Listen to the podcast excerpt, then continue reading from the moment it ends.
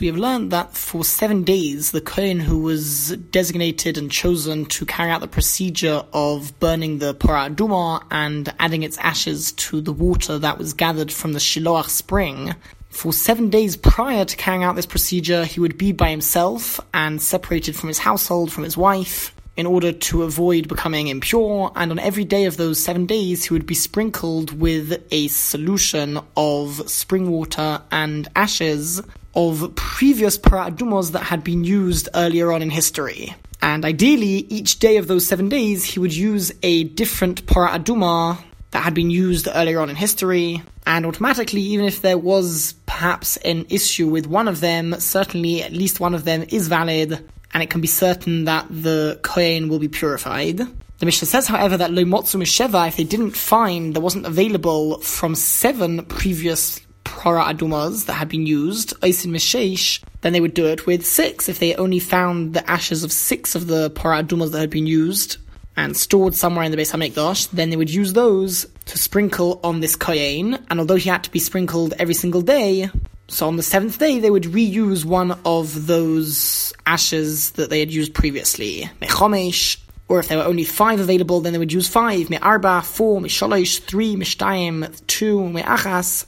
Or even if there is only one available, they would sprinkle the kohen with that, with the ashes mixed with the water every single day of those seven days. Umiyasa'on, the Mishnah asks a historical fact, who made the ashes and the solution who carried out the procedure of the paraduma in history. The Mishnah says, Harishayna also Moshe, the very first paraduma Moshe Rabbeinu made in the desert. Hashem commanded him with the entire mitzvah of paraduma, and they carried out that procedure for the first time. Although it's true that Elazar, who was the son of Aaron Akoyen, carried out the main part of the procedure of the paraduma, the Torah makes a point of showing that this was considered to be Moshe Rabbeinu's para aduma. It was under his supervision, and the Torah considers it to be that it was performed by Moshe. Vashania, the second para aduma in history, also Ezra, Ezra Sefer made, he carried out the procedure once they returned from Bovel, Babylon, after the first Beis Hamikdash was destroyed, and 70 years later,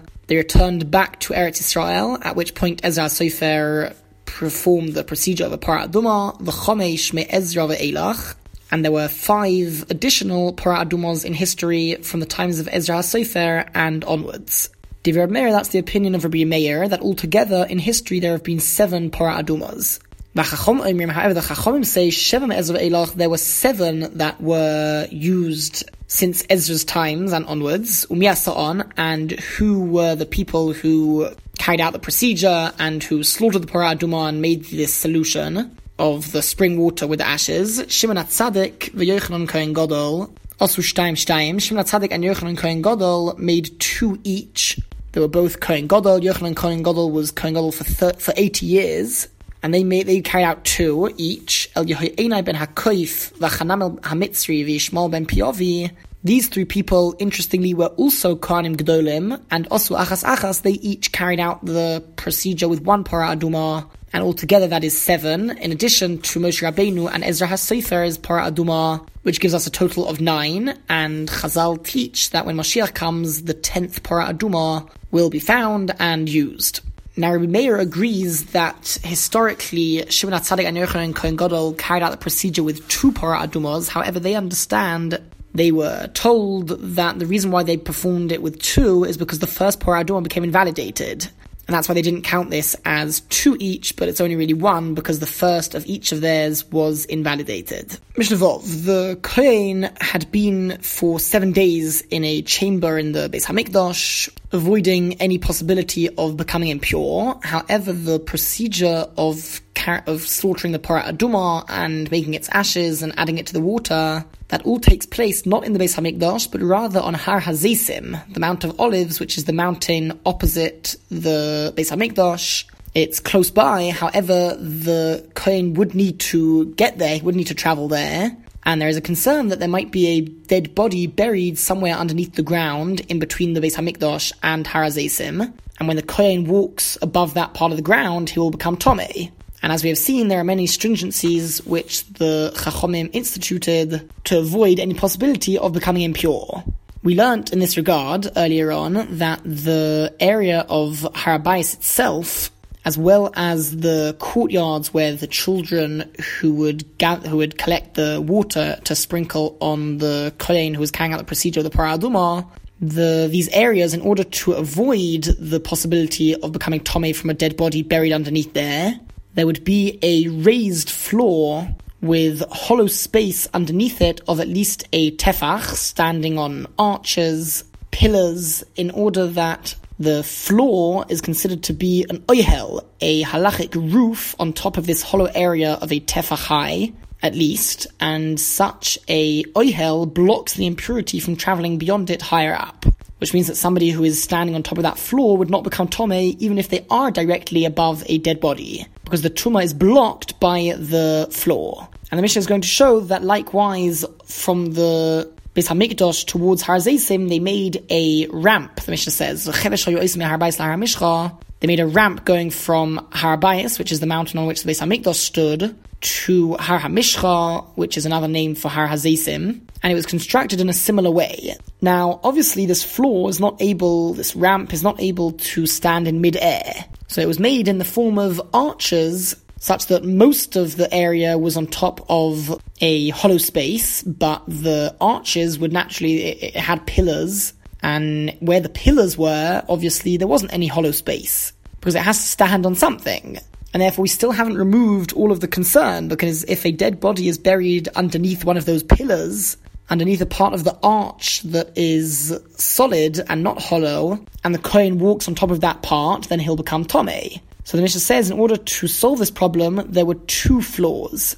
And it was kippin al gabi kippin, arches on top of arches, the kippok oitem, and the part which was an arch that had a hollow part underneath it, on the upper part of this construction would be corresponding and directly above the solid part on the lower part of this construction. And that way, even if the Kohen would walk directly above one of the solid parts of this construction, there would certainly be a hollow part in the other floor of this construction. So between these two levels of the ramp, and when the Mishnah says ramp, it essentially means a kind of bridge. That's more of an accurate translation. Any part of this bridge, either on the upper level or the lower level, would have a hollow area of at least a tefach high, and it would block the impurity from traveling to the above this bridge where the Kohen would actually be walking. And all of this has been made kever tehom because of the concern that there is a grave buried deep underneath the ground. Now, what was this ramp, this bridge used for? Shaboy Kohen Asarfes Apara, that the Kohen who was designated to be the one to burn the cow, as well as the cow itself, and all those who were assisting in the transportation of the cow to Harazesim, Yitzim Har they would go out towards Harazesim, and this way they were able to avoid any possibility of becoming impure on the way. Mishnah Zayin. The Mishnah continues to discuss the journey from the Beis Hamikdash towards Harazesim. What happens if the cow didn't want to leave? It wasn't willing to walk in the direction of the bridge towards Harazesim. So there are different ways to encourage the uh, animal to walk in the direction that we want it to walk. But the Mishnah warns us and says that they are not allowed to bring out with it a black cow, that essentially means a cow that is not red, and therefore cannot be used as a paraduma. So sometimes they would want to encourage the animal to go in this direction by bringing another cow in that direction, and then the paraduma would follow. But they cannot use such a cow in order to encourage the paraduma to follow. so that people don't make mistakenly say. They slaughtered a black cow. They didn't use a fully red cow for the paraduma. That having been said, Duma, they're not able to use a different red cow either in order to encourage the para aduma itself to follow, so that people don't mistakenly say that they slaughtered two para adumas at the same time. It is learned from Sukkim that only one para aduma can be slaughtered in one go, and if they bring two red cows in that direction of Harazesim, people might mistakenly come to the wrong conclusion that they slaughtered both animals at the same time for the sake of the para aduma. Rabbi Yossi, Rabbi Yossi says, This is not the reason that they didn't take out two cows at the same time. meaning they didn't take another cow out in order for the paraduma to follow. But rather because the Pasuk says that he should bring it outwards. He should bring the cow in the singular form, the, the Pasuk says which implies levada, it should be by itself when it is transported towards Harazesim. And that's the reason it's not only a concern that people might end up coming with, out with the wrong conclusion, but it's actually on the level of a requirement midah to only bring one cow, the cow itself, the paraduma, from the Beis Hamikdash towards Harazesim. The Mishnah continues,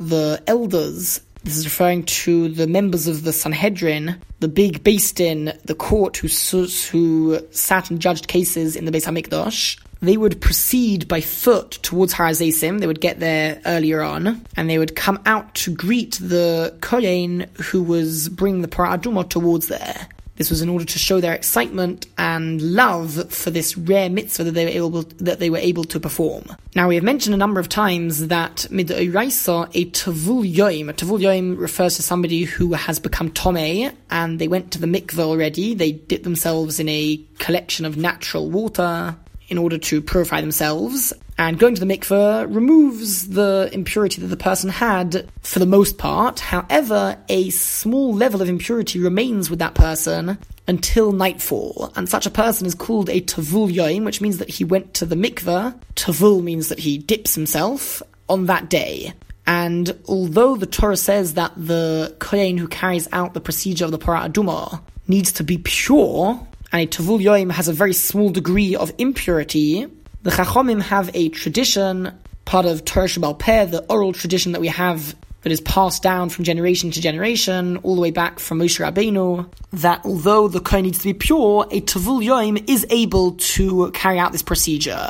However, the Tzedukim, who was a certain group of heretics that only really accepted Torah Shebichsav, the written Torah, and what is implied literally from the Psukim, they understood that since the Torah says that he needs to be pure, a Tavul is not able to perform this procedure. And in order to show that the heretics were wrong, the Chachomim wanted specifically that a Tavul be the one to carry out this procedure. So even though until now they have been extremely meticulous and careful to make sure that the Kohen who is carrying out the procedure does not become Tome, and especially careful that he won't become Tome from a dead body. Once he arrived at Harazesim, they would deliberately make him Tome on a small level, a small level of impurity that can be removed just by going to the mikveh and waiting until nightfall, although after the mikveh he'll be called a Tavul Yoim. And because of all of this, the Mishnah says, there was a mikveh there on Harazesim, and it was also on top of the construction that was described in the previous Mishnah, so that if there was a dead body buried underneath there, he wouldn't become Tomei. And then the Mishnah says, The elders, the members of the Sanhedrin, would deliberately make the Kohen who is burning the Parah Aduma Tomei. Because of the heretics who said that a Tavul cannot carry out this procedure. And the reason why they wanted to do this is shaloyi omrim, so that the general public, people wouldn't say that a para aduma can only be carried out by somebody if he was tome if nightfall has arrived, but that a tavul yoim cannot carry out the procedure. They wanted to make sure that people would not say like the tzedukim, but rather they would understand that a tavul yoim is able to carry out this procedure just like the tradition that we have going back already to Moshe Rabbeinu, and that has been passed down throughout the generations. Now, how exactly did they make the Kohen Tome? The answer is that actually they just touched him. Now, the members of the Sanhedrin were presumably pure. However, even somebody who is pure in terms of the rest of the laws of the Torah, for the Para Aduma, anyone is considered to be Tome unless they specifically went to the mikveh and purified themselves for the sake of being pure for the Parah Aduma. But that without that special intention, they would be considered impure, midrabanon at least, on a rabbinic level, as far as the paraduma is concerned. So just by touching the Kohen, who was going to carry out this procedure, the Kohen would become Tome, but then he would go to the mikveh, etc., like the next Mishnah describes. Mishnah Ches, Somchu Yedei Malov, the members of the Sanhedrin would rest their hands on the Kohen, just like we explained, and that would make him impure, at least on a rabbinic midrabanon level. And then, V'omrim Loi, they would say to him, Ishi Kohen Gadol, my master, our master, the Kohen Gadol, Tovil Achas, go to the mikveh and immerse yourself once. Although a Kohen Gadol does not need to be the one to perform this procedure, it can be a regular Kohen. It just happens to be that in history, only Kohanim Gedolim have been the ones to carry out this procedure, and that's why the Mishnah speaks in that language, because if it was a Kohen Gadol, they would need to address him in a very respectable manner with this title, our master. Be it as it may, Yorad V'toval, he went down into the mikveh and immersed himself fully, V'olah, and he came up out of the mikveh in his tapag and dried himself. Now he was ready to begin the actual procedure. The Hayim Sham, there were large pieces of wood organized, arranged there. Which type of wood? Atzei Arozim, cedar wood, V'aronim, Uvaroshim, these are two other kinds of wood that come from certain trees, Atzei Te'eno Chaloka, and smooth wood that comes from fig trees. The other types of wood are naturally smooth. That's why the Mishnah didn't mention that they need they, they need to be smooth. And these are the types of wood that should ideally be used because the way that they burn, the ashes that will be produced will be quite fine, and that is preferable, as we will learn later on. The Eisen Isa in Migdal, they would make this arrangement in the shape of a tower. That means that it is narrower and smaller towards the top and larger and wider towards the bottom. Again, this is a way for the fire to burn better and the ashes to be produced in the optimum way, um, they would open windows on the different sides and directions of this arrangement of the wood. And although the Chazit Ma'arava, its main window and opening from which the Kohen would light it, would set it on fire, was on the west side, which was the direction towards where the Beis Hamikdash was. The Beis Hamikdash was on the west. However, these windows allowed for extra fire to be added from all of the directions in order that a proper fire be produced.